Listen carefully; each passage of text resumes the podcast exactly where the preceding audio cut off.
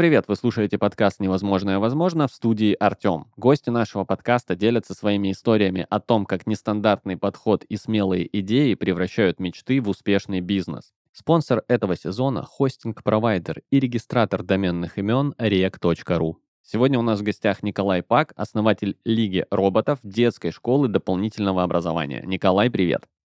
Добрый день, Артем. А, слушай, я тебя по традиции нашего подкаста сразу в бой э, и в замкнутое пространство. Вопрос такой. Представь, что мы с тобой в лифте, едем с первого на десятый этаж, и тебе по какой-то причине за эти 10 этажей нужно рассказать мне и нашим слушателям, что же такое Лига роботов, что самое главное ты бы упомянул. Э, это знаменитый лифт-толк, да. Да-да-да. А, ну, мы занимаемся когнитивной передачей знаний, то есть мы школа, которая обучает думать, и делает это через самый эффективный инструмент передачи знаний, через робототехнику, потому что она практикоориентированная. В ней не просто надо что-то уметь и знать, а в ней надо сделать, и это зачастую сильно не совпадает с тем, как вы думаете, что вы умеете делать. Вот. И фактически, на самом деле, мы 12 лет подряд, как в, в области доп. образования, можем обучать любого, догонять, еще раз обучать в возрасте там, от 5 до 40 лет, как мы шутим. Угу. И через робототехнику учим знания. Супер, супер. Слушай, на, на самом деле э, такой эталонный лифт-толк мы точно не успели доехать до 10 этажа, но стало очень интересно. Да, захотелось пообщаться поподробнее.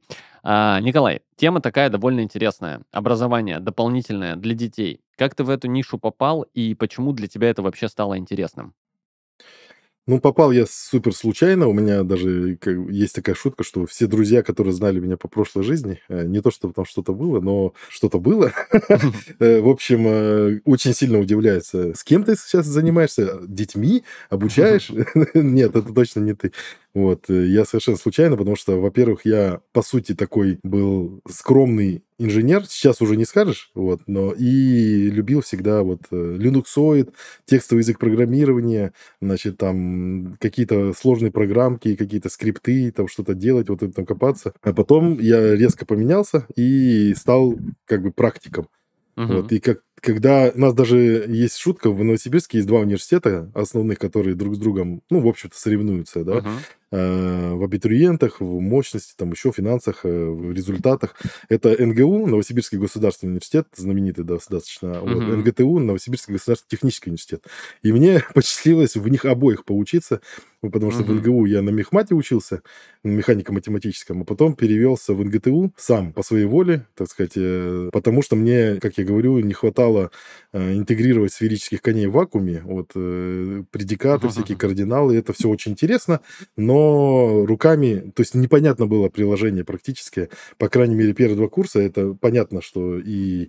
Э, в общем, там все равно не хватает вот этого практического приложения, перешел в технический вуз, и мне там, конечно, больше понравилось, я все равно считаю своим домом технический вуз, хотя оба вуза хорошие, у меня uh-huh. ребята, буквально там сотни ребят, которые пошли по стопам и в НГУ, и в НГТУ учатся, и сейчас ездят и в Иннополис, и там в ИТМО, и в Питер, и в Москву. То есть мы знаем более-менее уровень всех вузов, ну, я знаю, в смысле, по своим ребятам элементарно, uh-huh. по общению с ними, но все-таки практика очень важна. У меня вот этот перещелк, когда... Знаете, как я выучил, например, я физику очень плохо знал всегда, и uh-huh. плохо знал электротехнику, вот эти все термех, короче, все это э, физику сложно мне не давалось. И вот электротехнику, я как сейчас помню, я вообще там на двойку знал, ничего не мог понять никогда, пока нам не дали стенды. Ну, вот мы занимались на стендах лабораторных, они были сломанные, прозванивать провода, что-то такое. Потом я просто решил починить эти стенды. Угу. Ну, потому что, ну, просто лабораторные, чтобы делать нормально были. И у меня все время был такой революционный запал, типа, ну почему в нашей стране, ну почему мы не можем, блин, нормальные стенды, это автоматики вычисления техники, там какие-то роботы, все, Boston Dynamics уже роботами занимается, а мы там на каких-то микропроцессорах, которые там, ну, все сломанное было, вообще угу. все, вот буквально. И начал чинить, и я пока чинил, во-первых, понял, что я вообще ничего не знаю. Mm. Начал все гуглить, смотреть, э, курить мануалы, как говорится. Починил эти стенды, и я потом пришел, просто мне зачет вообще там поставили пятерку автоматом, mm-hmm. и потому что я уже знал, ну, вообще больше, чем курс, пока я починил. Ну, там и шунта, там коэффициент. Короче, вот когда я стал практиком, я понял, что есть некое вот импульсное, как у Стругацких, вот второе э, импульсное, третье импульсное какое-то кольцо у нас в голове, которое позволяет реально на больших скоростях вообще намного эффективнее, интереснее познавать. И у меня вот лихорадка вот такая встала познавательная, и дальше я уже заинтересовался, э, так сказать, робототехникой, и фактически второй раз пришел, тоже говорю, где робототехника, мне говорит, а ты что сделал для этого? Угу. Вот. И я сам себя спросил тоже, что я сделал для этого, и потом перестал кого-то спрашивать и начал сам делать. И вот сделал. А сейчас мы, Лига роботов, это 51 город, 25-30 тысяч учеников, там по-разному, смотря как угу. считать, в там, 300 с чем-то филиалов школ по, в четырех странах мира. Вот. И это вот мы сделали. Точнее, я сделал фактически вот э, из такой лихорадки знаний. Я бы очень хотел всем вот э, внедрить этот термин. Либо лихорадка знаний, либо тяга. Вот такая очень нужда, вот прямо хочется, прямо как ломка, ломка, да, даже такая. Э, вот. Очень интересно это действительно. Слушай, прикольно. Мы поняли, как ты начинал, откуда это взялось, как произошел этот перелом, да, как ты сам выразился. А, и, в принципе, довольно логично. Я думаю, мы сейчас подойдем к такому вопросу. А, смотри, по практике моих общений с предпринимателями, успешный бизнес, mm-hmm. он, как правило, строится на какой-то проблеме, на какой-то боли. Если ее удается найти, то, как правило, все идет здорово и хорошо. А в твоем случае это дополнительное образование. А, а что не так с образованием в России? Почему твой бизнес стал успешным? Как ты думаешь, в чем его основная боль? Ну, тут немножко продолжение первой истории и ответ на второе. Вот, значит, э, я тоже не начал сразу в образование идти. В общем-то, я начал делать сам роботов. Mm-hmm. Есть такое понятие R&D, Research and Development.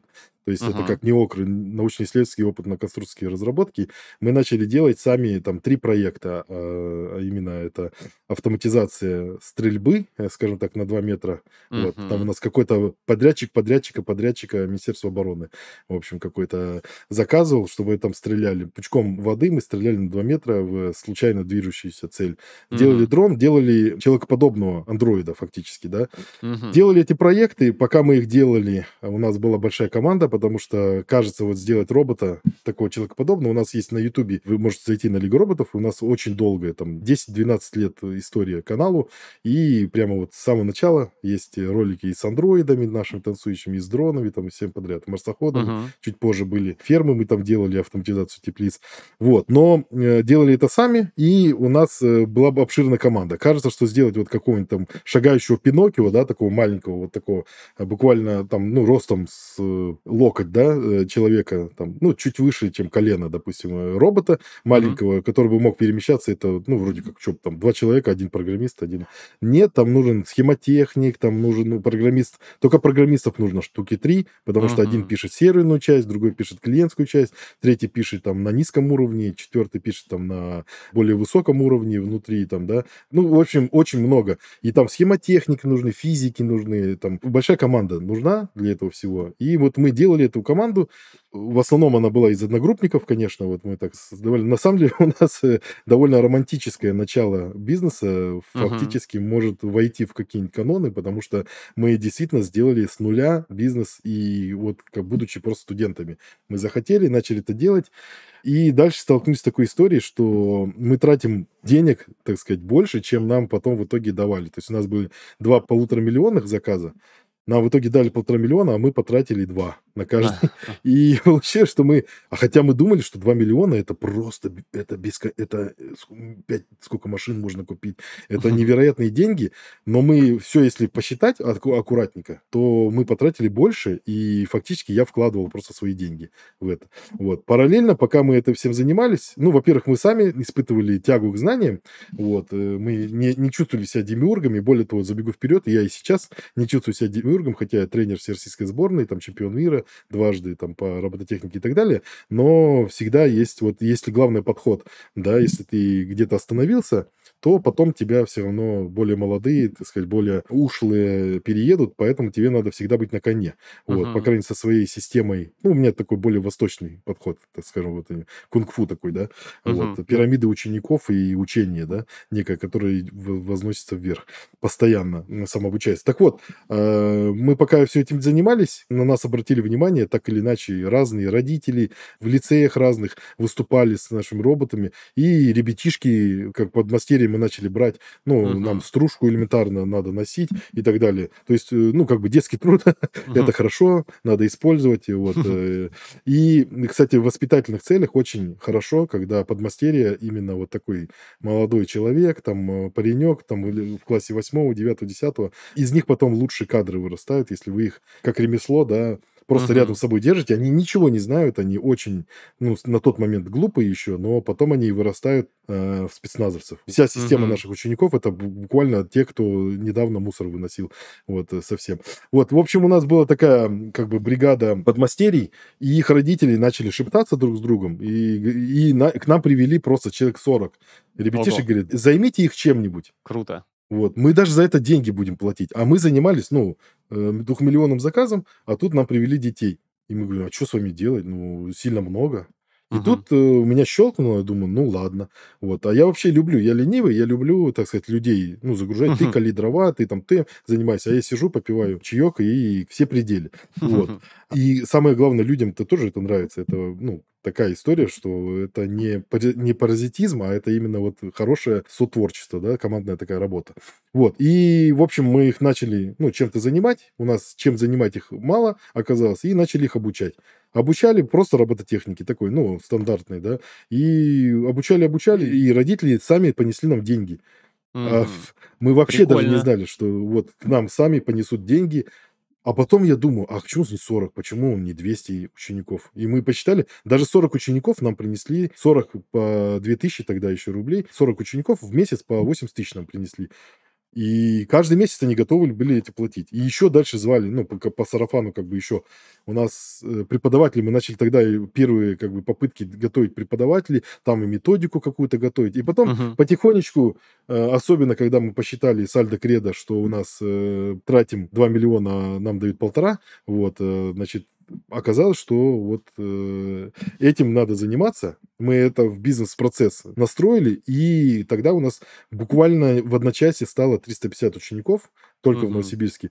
И все, окончательно это стало э, как бы нашей начинкой. То есть мы поняли, сфокусировались на преподавателя, на методику. Там очень много подводных камней, Мгм. очень все непросто, но мы справились и вот туда пошли. Потому что и там очень круто. То есть вот именно туда. R&D тоже прикольно, но там совершенно другие. Мы пока не научились. Забегу вперед, даже сейчас э, у нас были проекты по 15 по 30 миллионов, мы все равно даже сейчас э, не, хорош, не, очень, не шибко научились в R&D делать. Мгм. Это, это такую коммерческую тайну, может быть, я раскрываю.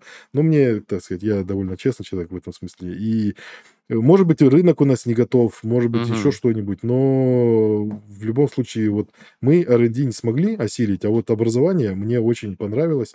Мне очень нравится делиться знаниями, мне очень нравится именно настраивать систему, такие как часы, чтобы были методика преподавателей, учебники, задачники. Вот мы первые, кто придумали задачники из секций. Потому что Мгм. если вы куда-то водите вообще ребенка, я вот так периодически буду хинты такие давать, э, Так, так, как так, бы, так. Что если вы куда-то водите ребенка, если у них нет задач, покажите ваш задачник. Если нет задачника, значит это туфта, это не образование вообще.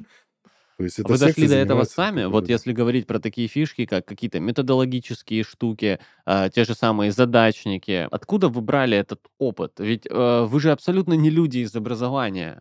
Вы люди, Да, мы, да, из... мы инженеры, мы такие, более того, мы инженеры, которые антиобразование. То есть э, у нас вся, вся команда была такая, типа, ну, не знаешь, ну, расскажи, как вот программу сделать. Он говорит, ну, иди гугли, там, и чё, читай мануал. То есть Мгм. никто не стремился к знаниям, и все такие немножко прятали. А потом я просто переключил и всех сломал. Фактически Мгм. я реально сломал психологически всем вот этот подход. Я говорю, он ублюдский прям, он неправильный, этот Мгм. подход, что твои знания ничего не стоят, я даже начал пропагандировать, пока ты их не начал передавать. Ты Да. их начал передавать, они прошли проверку. Оказывается, ты не до конца знал. Я им уже седьмой раз объясняю, уже сам понял, а они все никак не поймут. Да, вот эти все шутки срабатывают. И вот и когда ты передаешь, ты действительно, вот преподаватели наши в ВУЗе, они прямо золотые. Возвращаясь к этому вопросу, мы, конечно, это все по наитию сделали. Я просто начал вспоминать крутых наших преподов из школы, математичку, знаете, которая там может построить полк солдат, там, да, одним своим рявкнуть, Э, там, не знаю, там, физичку, там, э, даже физрука, э, даже какие-то психологические подходы. У нас очень много было. Я особенно сменил две школы и два университета. Я Мгм. везде понабрался разных приемов, и они примерно про одно и то же говорили, что, а, есть э, отношения мастера и подмастерья, в общем-то. То есть преподаватели не хотят вить веревки настоящие. Вот у нас одну байку расскажу такую показательную, так. чтобы по- объяснить. Значит, и у нас, э, значит, аспирант, он с нас веревки вил, он нам постоянно говорил, даты какие-то запоминать. Я ему говорю, при чем тут философия вообще? При чем Мгм. тут даты и философия?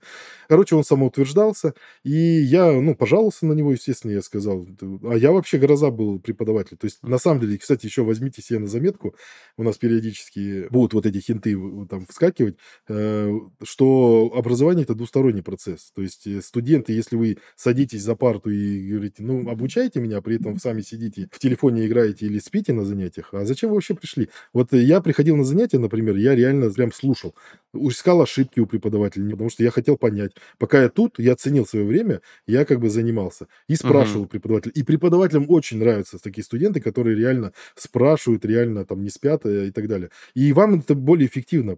Я пытался разобраться, у него как-то белиберда была, я говорю, не философия. В общем, я был гроза преподавателей, и если они плохо преподают, я их подталкивал, как бы. И такие студенты подталкивают преподавателей, как обратная связь, не расслабляться и нормально преподавать, в общем-то. И я пожаловался главному философу, которому я как раз про курицу яйцо. Вот. Он потом собрал всех и говорит, хорошо, я действительно увидел, что он ва- вас веревки вил. Вообще, они вот молодые, они пытаются самоутвердиться фактически. Просто из вас вьют веревки, потому что они там, я знаю, а вы не знаете, там, и так далее. Кичатся Мгм. знанием. Мне от вас ничего не надо, говорит. Хотите, хоть сейчас получаете тройку, к зачету. А у него тройку, те, кто получали, это было благо у того аспиранта. А Мгм. потом он сказал, говорит, 300 человек сидит, он говорит, «Э, давайте любой подходите, прямо сейчас поставлю автоматом тройку. Вот. А если захотите дальше, то четверку, пятерку, мне от вас ничего не надо, я состоявшийся как бы человек. И он как-то так внушительно с нами поговорил по-человечески, и никто к нему не подошел. Мгм. Вот это вот прямо до мурашек. И у нас вот таких преподавателей, ну, прямо на большую букву, их очень много. И, кстати, у нас в России еще, как бы, у нас в советское время, кстати, было лучшее в мире образование. Вот любому даю миллион, кто мне попытается доказать. Это в мире прям, не просто в России, а в мире. Вот. И у нас вот на старых угольках, так сказать, у нас держится на вот таких титанах пока еще. Мгм. Вот. И, в общем, я собрал где-то в голове вот этот пазл всяких разных преподавателей, набрал вот этих вот приемов, их как в кунг-фу, да, и сделал некую солянку. Оказывается, все про это и писали. Потом я посмотрел классика, там, теорию решения изобретательских задач Альтшулера, Макаренко в системе воспитания, образование, потому что образование – это воспитание плюс обучение. Те, кто этого тоже не понимает, их надо увольнять, если они работают э, в области образования. Или уводите срочно тут детей, потому что не получится вот ребенка, который пришел на занятие, положил ногу и такой «давай, обучай меня». Угу. Все, во-первых, он у нас будет 40 раз отжиматься сразу, сходу. У нас, кстати, отжимаются э, ребятишки на занятиях. Это, угу. в общем-то, может быть что-то... Э, у меня там есть 5 обращение в милицию на меня, потому что именно по этим вопросам, что отжимаются ребятишки, мне как бы по барабану абсолютно. Я профессионал в области знаний, я знаю, что давать, зачем давать и что в какой момент нужно. Вы же в Шаулинский монастырь не приходите и не говорите, ну, я знаю, не надо его там, и еще что-нибудь. Это закрыта кухня более-менее. Там э, занимаются ребята. Вот. Зато у нас действительно очень крутые ребята выходят. Я за них, за каждого буквально горд. Я могу чуть позже, наверное, мы коснемся этого, только напомните мне, что наши выпускники там это просто мега ребята. Помимо того, что они чемпионы мира, они еще работают в топовых компаниях. Mail.ru, ВКонтакте, эти самые Яндексы, Дубльгисы. И это только по программированию, а в когнитив Technology, который делает автоматизацию а, аграрного сектора, там, Мгм. как в Интерстеллар реально ездят большие машины, а казалось бы, вчера они вот на Лего просто там что-то там делали синусы, косинусы. И это вот очень быстро, это, то есть, если зародить в ребенка именно подход, вот самое главное это подход, степ-бай-степ, кирпичик за кирпичиком, уважение к старшим, это очень сильно, ну, вот этот весь подход, если Мгм. в него как бы загрузить образовательный, то все, он потом его можно отпустить, и как бы, знаете, как э, воспитали просто вот очень мощный организм, который просто побежал и начал всех сам побеждать абсолютно. Мгм. Вот. Вау, И слушай, да, э, да, к да. сожа- да, мы по наитию пошли, и, конечно, мы ничего не знали. С одной стороны, мы довольно долго шли, но мы дошли, потому что мы там старенькие уже, нам 12 лет, и мы э, кучу переломали, в общем-то, палок, но, в общем-то, Мгм. каждый из них был мощнейший опыт в любом Мгм. случае. А, хорошо, э, очень, на самом деле, ты об этом рассказываешь очень вдохновенно, на самом деле, очень прям хочется процесс посмотреть.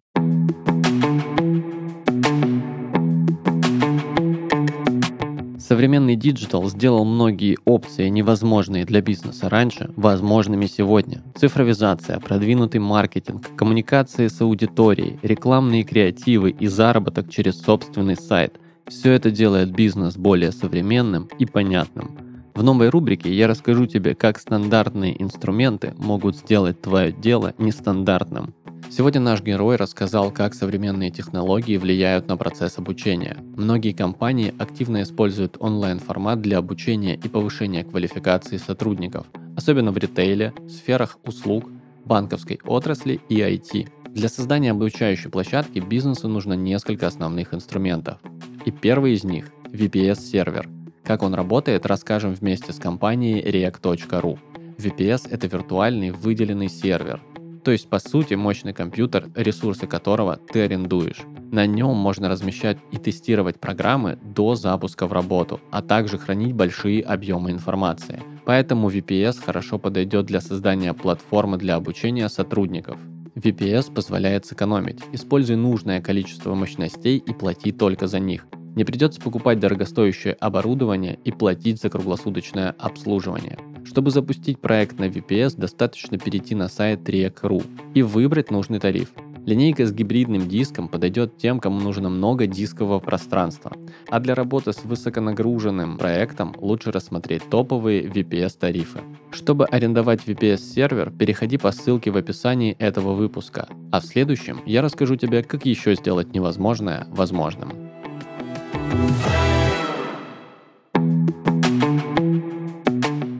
Спонсор сезона rec.ru – российский хостинг-провайдер и регистратор доменных имен. Компания предлагает инструменты для создания и развития сайтов любого уровня сложности. Более 3,5 миллионов клиентов уже выбрали Rec.ru для своего бизнеса. Присоединяйся и ты! Я знаешь, про что хочу спросить? Вот про такой момент, про него часто говорят э, люди, гости нашего подкаста, когда ты понимаешь, что вот это дело моей жизни, я больше ничем не хочу заниматься. Э, помнишь этот момент? Когда это произошло? С чем он был связан? Есть ли такое воспоминание? Ну, я даже не задумывался, чем еще можно заниматься, потому что, во-первых, э, у нас здесь не все сделано, угу. далеко не все сделано. И даже больше как бы я не очень скромный как бы человек, но, в общем-то, у меня все равно есть определенная такая диалектическая, скажем, скромность в том, что э, действительно, если посмотреть, что мы сделали, мы сделали немало, но при этом э, мы не обучаем миллионы ребятишек, мы не встроены в систему там, образования, а у нас есть такие задачи. Сделано не так много, как хотелось бы, поэтому это меня защищает от вот этого э, серийного предпринимательства, и я вообще считаю, что это полнейший бред. Серийное предпринимательство – это примерно то же самое сказать, я серийный серийный семенин. То есть, э, ну, У меня несколько я, семей. Да, да, я просто десятки семей, я очень опытный. Я, надо каждую семью довести до момента продажи, значит, э, уходить и там нормально расставаться с друзьями. Нет, полная херня, конечно же. То есть э, я как бы однолюб, я считаю, что, ну, как бы Google же не меняет. Почему-то создали Google, создали какую-нибудь реально мощной компании. Google, там, ну, Tesla пускай даже та же, хотя неоднозначно достаточно. Ну, там этот э, Facebook, uh-huh. Apple. Что-то они не бегают и не говорят, я серийный предприниматель и не создаю там кучу бизнесов. Понимаете, э, так говорят в основном. Ну, я не буду, есть исключения, ладно, хорошо. Но, допустим, я их просто не знаю, но, допустим, есть.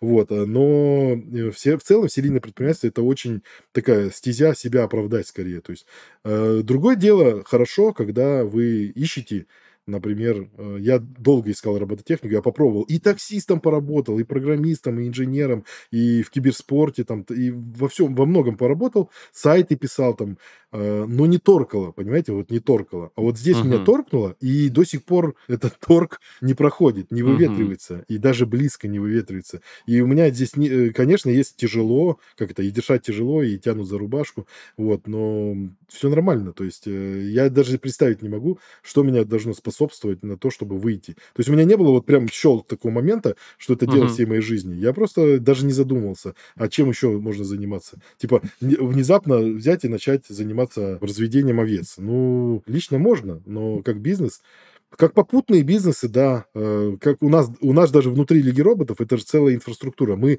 игры Мгм. пишем. То есть компьютерные игры. Мы уже написали вот одну компьютерную игру э, в Стиме. Она есть, Мгм. Madpack называется, бесплатно. И на ней заработали 75 тысяч долларов.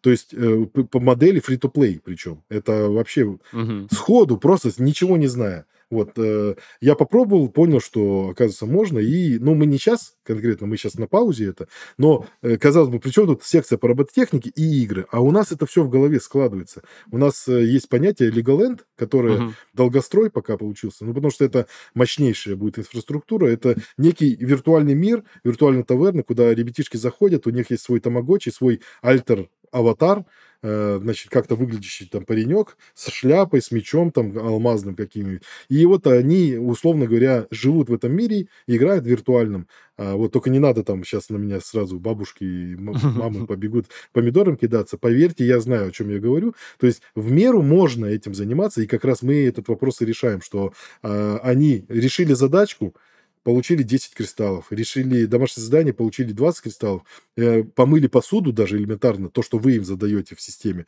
получили еще 10 кристаллов, и на 40 кристаллов купили себе 2 часа игры Майнкрафт э, в легальную игру, ту, которую они хотят прям поиграть. И вы знаете, Прикольно. сколько они играют, с кем они играют. То есть я хотел бы свести все это воедино, то есть Мгм. делу время, потехи, час, образование, обучение, игра, геймификация, робототехника, соревнования, это все очень рядом, и это все можно в одном портале. Но это э, давайте сильно долго углубляться не будем. А вот у кого будут вопросы, вы можете зайти на наши там какие-нибудь ресурсы. У нас есть там телеграфы, все вот эти телеграммы, э, э, чего-нибудь есть. Э, В общем, заходите, спрашивайте. Скоро мы Legoland, ну, в следующем году точно, э, мы его внедрим, и э, он заработает довольно интересно будет всем. Да, я немного, так сказать, заземлю нас. Э, Есть вопрос по практике. Что нужно, какие ресурсы для того, чтобы открыть школу робототехники в России? Какие вложения, какие ресурсы? Э, Я понимаю, что больше 10 лет назад вы начинали, но что потребовалось на тот момент? Особенно учитывая, что изначально вы не планировали открывать школу робототехники. Ну, э, сейчас там все понятно, что нужно. Вот. Мы, отвечу сначала, Мгм. когда мы открывались, естественно, по наитию, у нас не было ни стройной методики, мы увели там и половину из головы, половину из черновика. Именно поэтому, кстати, э, у меня была бакалаврская работа, Мгм. это минимизация степени субъективизма в методах оптимизации. То есть э, меня всегда раздражает, когда эксперт, кто, аналитик, кто-нибудь всегда. Внедряет свою толику э, э, экспертизы, э, субъекти- субъективного фактора, и получается тогда это вообще, ну, просто рандом, да, чистый. Это так и есть. Вот. И я придумал какую некую такую математическую штуку, которая автоматически эти веса, коэффициенты все выстраивала. Ну, такой минимальный тогда еще искусственный интеллект, вот. Но он не прямо целиком, но он выстраивал там э, сам эти коэффициенты и Мгм. в целом а, минимизировал степень субъективизма. Но вообще от него отойти нельзя, потому что это, кстати, к вопросу об искусственном интеллекте, что все равно есть некий человек, который задает вот это вот Мгм. нам надо, это нам э, не надо, время меньше, э, качество лучше там и так далее. Вот. И в целом, э, но такую же примерно историю я провернул в Лиге роботов. То есть мне очень сильно захотелось минимизировать степень субъективизма. То есть в основном сейчас и до сих пор, в основном в секцию вы приходите, это всегда и в школу, я вам секрет М, Ну открою, да. это всегда, ой, повезло, не повезло с преподавателем. Вот, например, преподаватель математики хороший, то у вас ребенок любит математику, ездит на Олимпиады и, и молодец. Вот. А плохой по математике он отбивает все желание, так сказать, заниматься математикой, и все. Просто вот так вот. Даже директор один и тот же в одной и той же школе, просто э, один учитель математики. Так, мы решили от этого уйти. А, Это, я считаю, самый плохой, несистемный. То есть я вообще стремлюсь к системности везде. И э, в бизнесе и вам сразу такую подсказку даю, что в любом бизнесе надо всегда давить на системность. То есть, э, например, Если вы вручную руководите сами, классно, это работает в основном на ваше эго, что вы крутой, без вас ничего не работает. Э, сделай хочешь, сделай, сделай сам, но при этом э, только с вами вы прихвораете или захотите отдохнуть, куда-нибудь уехать, все, все рушится, это не системно. Именно поэтому угу. должна быть система делегирования, обширная сеть, э, скажем так, KPI, там, коэффициентов, по которым надо смотреть. Вначале мы, конечно, все это выстрадывали, да, из, так сказать, и это было очень, кстати, увлекательно. Ну, знаете, как вот э, почему проблема отцов и детей веками, почему не перенимают опыт все-таки молодые, вот э, у вас дети, если есть, вот, э, или там у наших слушателей, вы с этим столкнетесь, когда они будут в подростковом возрасте, вот, а я, я профессионал с подростками работаю, я просто все теперь знаю про подростков, про их вот эти вот ломку авторитетов, там, как с ними работать правильно, uh-huh. как их где-то ломать, где-то наоборот их подбадривать, то есть это очень, конечно, подход такой, ну, не автоматизированный пока что, вот, но именно вот я работаю так э, плотно именно с э, подмастерьями, которые выбиваются дальше, да, выше, так сказать.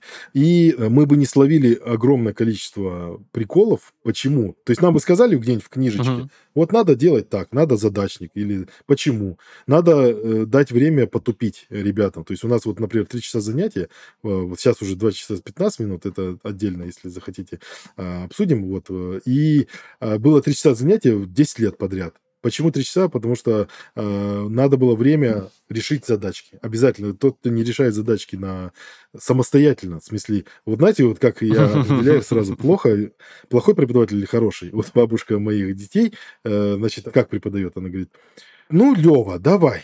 Сколько будет 3 плюс 5? 8, правильно, Лева. А он сидит там, ковыряет в носу там и так далее. То есть она, она тут же отвечает и такая, молодец. И потом звонит и говорит, Лева, нас... ну, я очень трирую, мама, не обижайся. вот, но это вот такой вот юмор, да. Uh-huh. И, то есть э, очень многие преподаватели э, вот этим пользуются. Они, например, на доске показывают э, правильное решение. Я очень многих как бы ломал стереотипы э, поведения. То есть, э, например, приходят ребятишки и смотрят на доску. А я вообще с другой стороны вставал и, и начинал вести занятия. Вообще с другой стороны класса. То есть я вообще постоянно экспериментирую. Я смотрю, а они у них, они поворачиваются и думаю, а, а, и постоянно косятся на доску. Я говорю, а что вы тут смотрите? Там ничего не будет. То есть они вот уже привыкли, шаблон поведения, что там будет ответ рано или поздно. Зачем думать? И я все время делал эксперименты на то, чтобы услышать хруст шестеренок. То есть я, например, говорю, вот с первого на третий этаж, кстати, возьмите себе на заметку, интересная задачка для малышей. Да. С первого на третий этаж грузчик везет э, груз за 30 секунд. За какое время он этот же груз привезет в этом же доме с первого на шестой этаж? Вот вы как считаете? Сходу хочется сказать, что... Так, э, с, с первого на третий за 30 да. секунд. С первого на э, шестой. На шестой этаж, да. ну, умножим на 2 за 60. Вот неправильно. И, и начинается хруст шестеренок. Почему? А потому что, ну, там прикол в том, что с первого на третий это раз, с первого на второй мы переходим, а потом с второго на третий. То есть мы делаем не три перехода, а два перехода. А с первого Ах, на шестой да. их пять переходов. Получается... Количество пролетов. Да, пролетов. То есть угу. вот это, вот даже вашу улыбку я сейчас увидел, это самый цимус, это самый шик. Э. И когда у ребятишек возникает вот это вот, Типа, а почему угу. там, не знаю, как сказать, э, зима сменяет лето, или там, а почему задняя стенка? Что такое мираж? И ты вот просто задаешь им такие вопросы, и они, у них как озарение, это вот есть чудо вот познания, да, и все, тогда, во-первых, ребята ваши, они вас уже как в авторитета верят, там, тролливали, во-вторых, э, у вас просто, ну, как бы передача, да, получается, лучше, коэффициент передачи, условно, знаний, угу. а, вот, и плюс э, они должны прямо хрустеть своими шестеренками, они должны, где-то кто-то позлиться, сказать, нет, я так не считаю, это не так, и ты его, ну, довольно жесткие термины, еще раз, давайте я сразу скажу, там, ломать, угу но это вполне педагогически нормальный термин. Это не в смысле, что мы психологически их ломаем, а это значит, что вот у них есть вот этот шаблон, и его надо сломать, э, вот этот шаблон их. И когда он разбивается, вы ему тут же руку даете, он в прострации, как бы у него мир наизнанку. Как бы я все время считал, что вот надо умножать, а тут надо делить. Да? Uh-huh. Я все время считал, что нет отрицательных чисел. Я все время считал, что корень нельзя извлекать из отрицательных чисел. А можно, но и тут же, когда они в прострации, ты им даешь руку и говоришь, а теперь я тебе объясню, как надо. И тогда вот, ну, сокровенный такой момент передачи, скажем так, вот, э, когнитивный. Вот и когнитология – это наука передачи знаний из поколения в поколение. То есть когнитивное мышление, когнитивная деятельность – это самый цимус. И вначале вначале, значит, э, мы прошли через это все, вот, и сейчас тоже сталкиваемся, конечно, с тем, что у нас приходят новые партнеры, новые франчайзи, и они точно так же, пока сами не пройдут, сами не обожгутся, вот, в общем-то, Мгм. в это не верят, но мы им где-то в ряде случаев даем, как, знаете, вот как взрослые просто даем. Ну, хорошо, это, это ну, не работает реклама в метро, ну, прям, ну, и в лифтах, ну, нигде никогда, вот просто нигде никогда не работает. Ну, хорошо, попробуйте, обожгитесь, и сам, я вот честно, вот для меня загадка. Мы пробовали каждый год буквально в разных городах постоянно, ни разу это не сработало. Вот. И, значит, э, здесь такая же история, что вот мы что-то им транслируем, как франшиза, как вот мы натурально сейчас уже Макдональдс, мы действительно сделали максимальный эфорт, максимальный э, фокус на то, чтобы мы давали им информационную систему внутреннюю. Мало кто знает, что у нас есть внутренний CRM, нами написано, внутренняя дельта, нами написано. Мгм. Википедия своя, свои там базы знаний, э, значит, что делать э, при этом, какие там есть, э, помимо методики. То есть методика это вообще вершина айсберга. Так вот, сейчас с тем, Мгм. что мы уже все знаем, и выжимку, вот зачем нужна франшиза? Вы можете сами начать, понятно. Ну, конечно, вы 10 лет будете ломать дрова, так сказать, соревноваться с нами, а мы вас съедим, естественно, потому что, ну, у нас Мгм. даже мы не потому, что мы плохие, а мы потому что э, не факт, что у вас получится. Вы впулите много денег, поэтому сейчас, когда есть Макдональдс, ну, вы не сможете победить Макдональдс. Вот мы сейчас победили Макдональдс только благодаря тому, что они ушли из России. Только поэтому. Точка.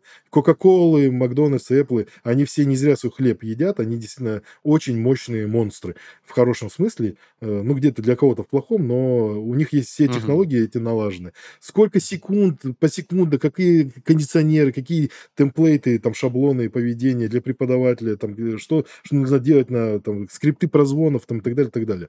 Вот, мы все это даем, и нужно фактически, как в анекдоте, вот от вас, это просто деньги. И примерно один филиал это от 500, в ряде случаев от 300 до миллиона. Вот. Ну, в среднем Мгм. можно считать 500 тысяч рублей. Это вот открытие одного Это филиала. стартовый пакет франшизы, Да, да? да, да. А потом он приносит миллион, потом два приносит оборот, э, скажем так. Вот. А прибыльность у нас э, где-то 30% в среднем.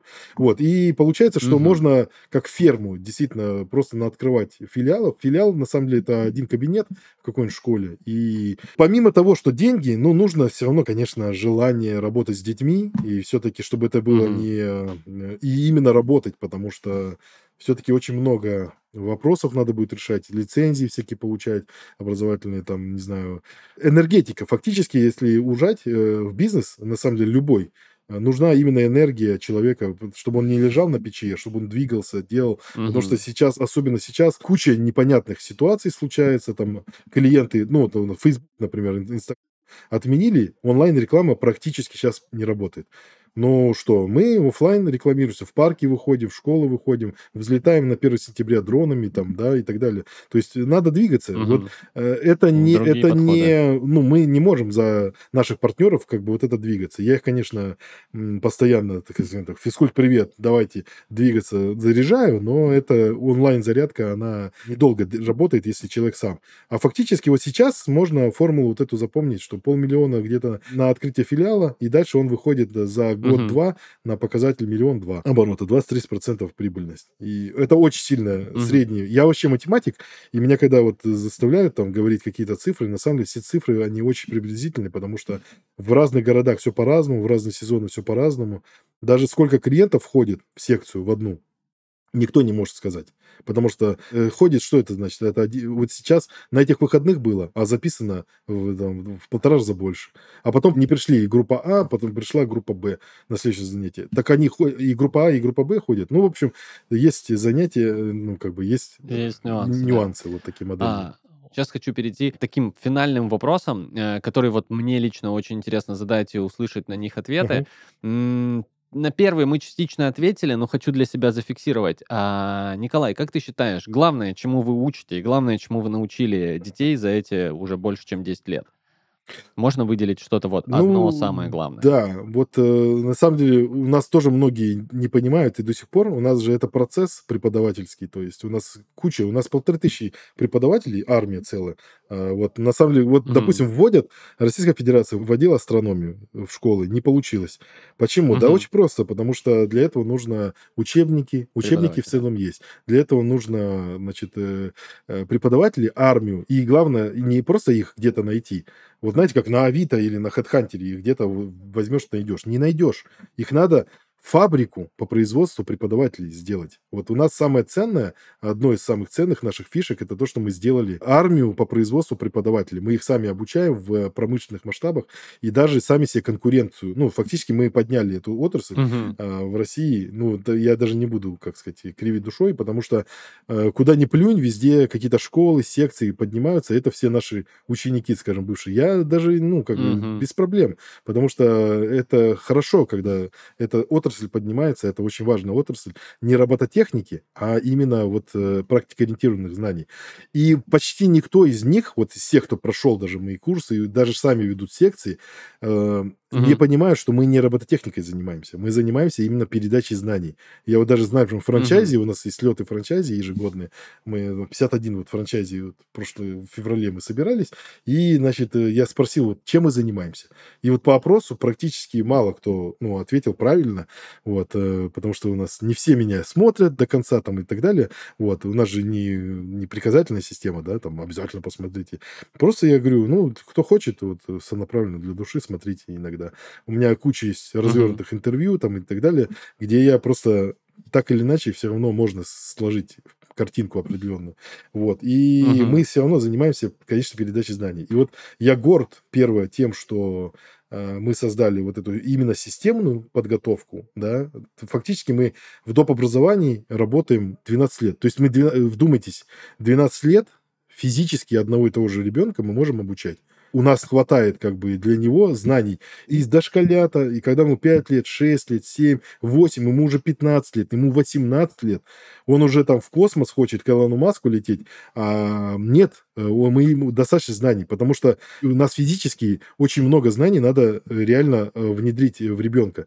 Но, например, я вот uh-huh. просто, чтобы не пугайтесь, например, у нас в восьмом классе чемпионы мира, мы два чемпиона мира по робототехнике, вдумайтесь, среди 96 стран 7 тысяч участников. 96 стран, это вся планета от ЮАР, ну, да. ЮАР Франция, Германия, а, Япония, Китай, Малайзия, Индонезия, Штаты там и все.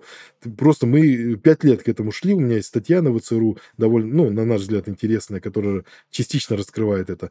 Вот. И мы реально к этому шли очень долго. И ну, вот у нас восьмиклассники, Э, должны знать, например, пропорциональные интегральные дифференциальные регуляторы, которые, дай бог, на третьем курсе Бауманки, теорию, э, там, на курсе теории угу. управления или в какой-нибудь там НГТУ, э, вообще студенты не знают. Я могу забиться, что там 90% студентов вообще не понимают, о чем речь идет. А, значит, им надо знать watchdog таймеры, параллельное программирование, там всякие там, ну, фильтры Калмана и так далее, и так далее. И это все, казалось бы, на лего, да? То есть, на самом деле, очень много знаний надо впихнуть в ребенка. Но потом в конце многие заигрываются и думают, что вот, ну, робототехника, ну, где эта профессия? Зачем она нужна? Я потом им говорю, расслабьтесь. Когда вы стали профессионалом в робототехнике, ну, срываю очередной шаблон и говорю, а теперь я вам открою истину. Вообще не нужна робототехника. Они говорят, как так? Я даже помню эти вот глаза, когда э, я говорю, вот чемпионом мира. Ну, мы стали чемпионом мира, мы в робототехнике. И что теперь? Я говорю, ну, теперь вы в следующей стадии, когда робототехника не нужна вам.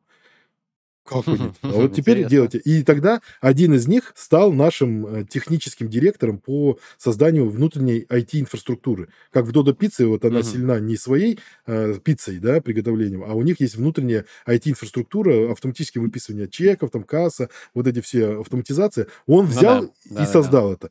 И это именно потому, что я ему сказал, смотри, а теперь робототехника не важна. Теперь применяй все, что ты узнал в реальном бизнесе, в реальных знаниях, в чем-то другом. Находи вот эти вот коннекты, так скажем, сконнекчивай. Потому что Круто. это очень приятно, конечно, человеку узнать, что он занимался, занимался робототехникой, получил разряд и пошел потом э, заниматься робототехникой. И здорово. И все, у него вся жизнь построена. Но не так. Во-первых, к сожалению, не так это устроено сегодня, может быть, и к счастью, э, от, отчасти. Я э, говорю, что мы в основном мы занимаемся все-таки именно тем, чтобы котелок работал у ребенка. Угу. Но это очень долгий процесс.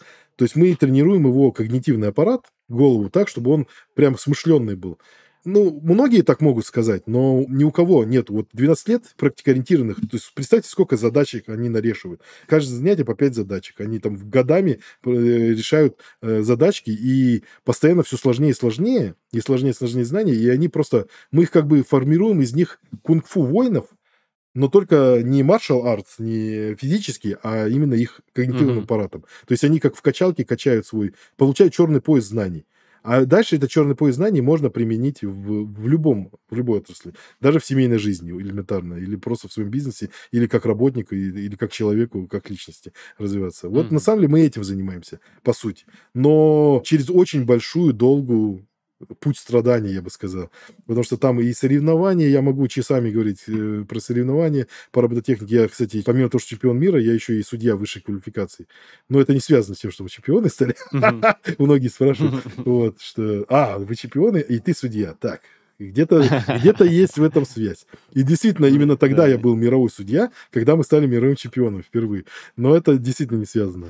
Окей, Николай, слушай, ну тайминг нашего подкаста постепенно выходит, а хочется прийти на вторую пару. Ты как истинный человек из образования, вот этот лично во мне интерес зародил, хочется послушать и поговорить еще. Николай, большое спасибо, что поделился этой историей. Было очень интересно и познавательно. А, Ждем второго выпуска. Вам тоже спасибо. Я тоже жду второго выпуска, реально. И напутствие всем все равно скажу, а, что делайте все системно. Вот э, бизнес, образование должно быть системно, бизнес должен быть системно, семейная жизнь должна быть системна. Это не значит, что все надо расписать. И иногда ну, можно подарить стихийно что-то придумать, взять, сорваться, поехать на Алтай, там еще что-нибудь. Это как раз хорошо. Но это исключение, которое подтверждает правило, что если у вас системная, э, как бы вы выстраиваете систему, то у вас есть фундамент, реально мощный фундамент, который будет, с одной стороны, приносить деньги, ну, как часы, то есть вы же не ждете от часов, чтобы они случайно вам время давали, вы не можете на них положиться.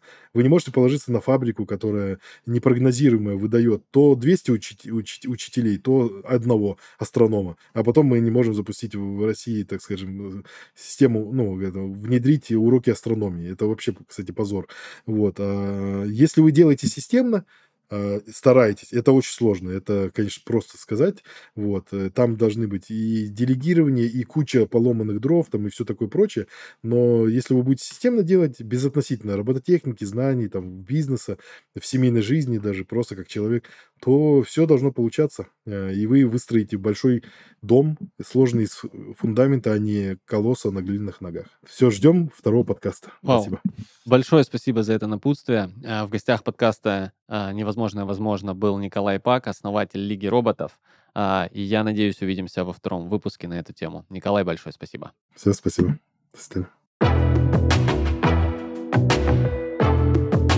Вы слушали подкаст «Невозможное возможно» студии Red Barn.